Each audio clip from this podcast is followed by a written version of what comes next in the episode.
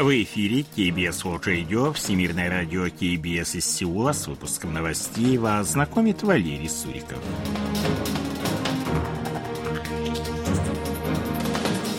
Основные темы этого выпуска США исключили Республику Корея из списка мониторинга валютной политики.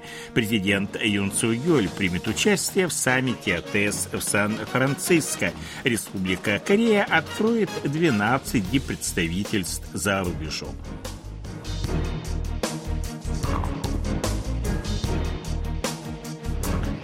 А сейчас эти другие новости более подробно.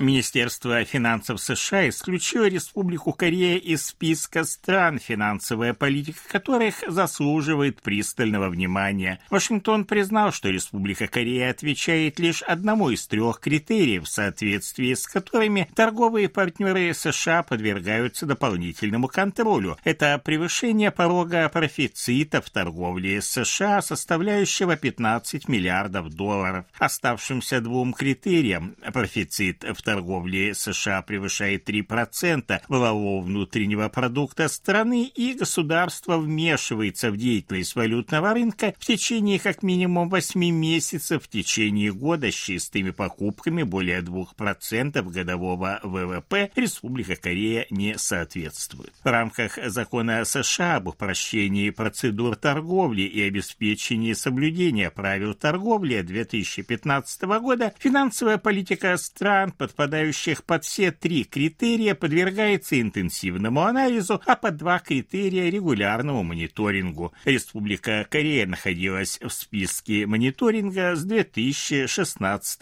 года.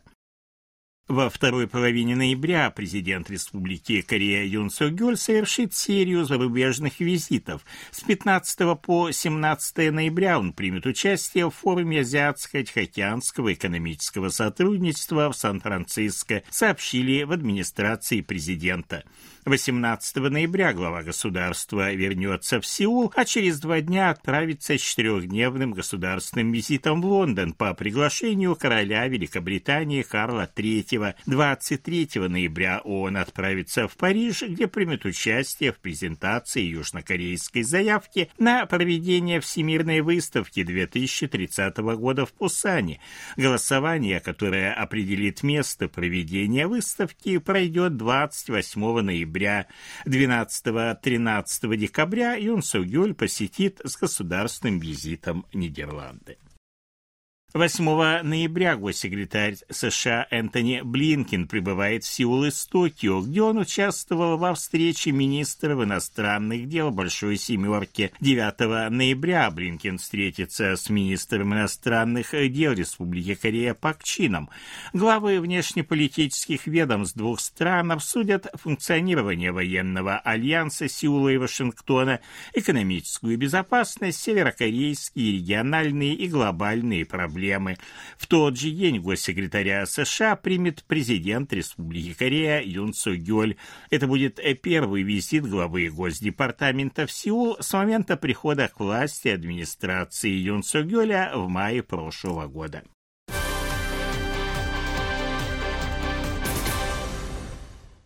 Северная Корея подвергла критике предстоящие визиты в Сеул госсекретаря и министра обороны США. Госсекретарь Энтони Блинкин прибудет в Сеул в конце дня 8 ноября, а министр обороны США Ллойд Остин посетит Сеул на следующей неделе.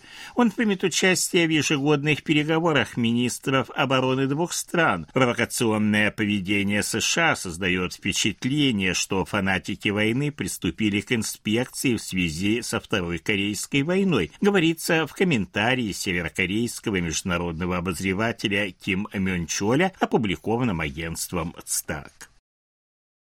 Вопрос о приостановке действия межкорейского соглашения в военной области должен решать официальный Сеул.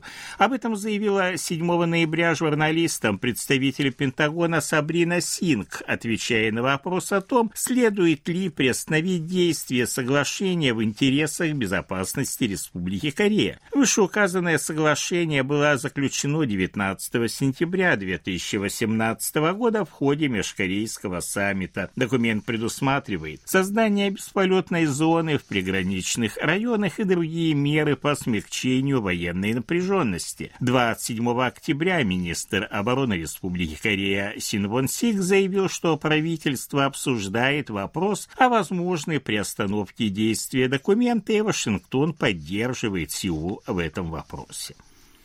В будущем году Республика Корея планирует открыть новые депредставительства в 12 странах мира – Люксембурге, Литве, Маршаловых островах, Ботсване, Суринаме, Словении, Сьерра-Леоне, Армении, Эстонии, Ямайке, Замбии и Грузии. В Ботсване и Суринаме будут открыты отделения посольства, а на Ямайке и в Грузии существующие отделения будут повышены до уровня посольства. Открытие в течение одного года года 12 новых дипредставительств происходит впервые в истории страны. Это связано с усилением внешнеполитической активности, стремлением поддержать южнокорейских граждан и компании за рубежом, одновременно способствуя выходу отечественного бизнеса на рынки других стран.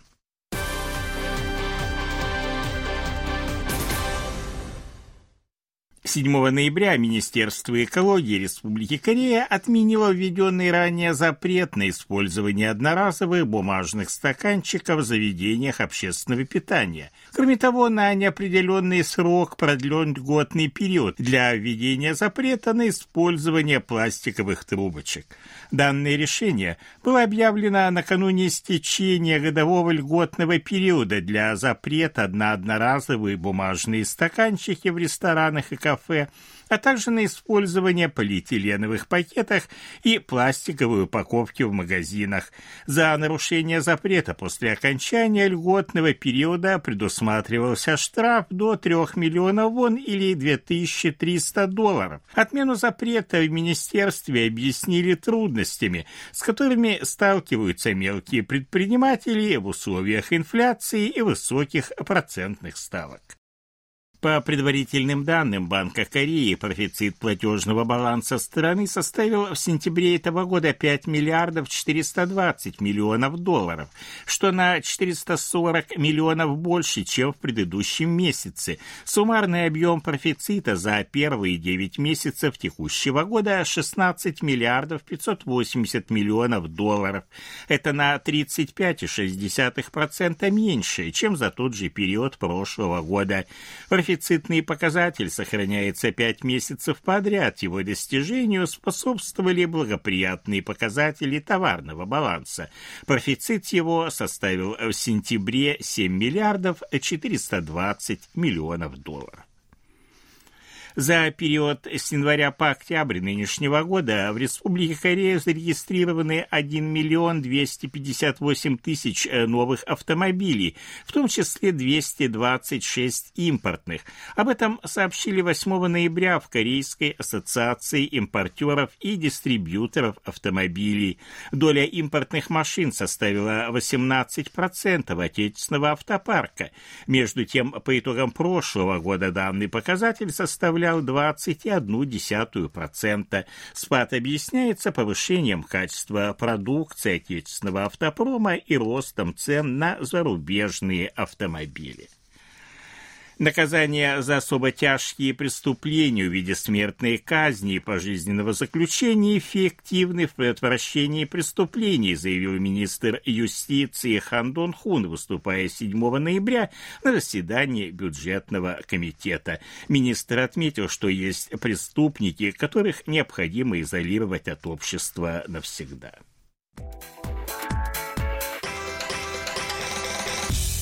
О ситуации на бирже, валютном курсе и погоде.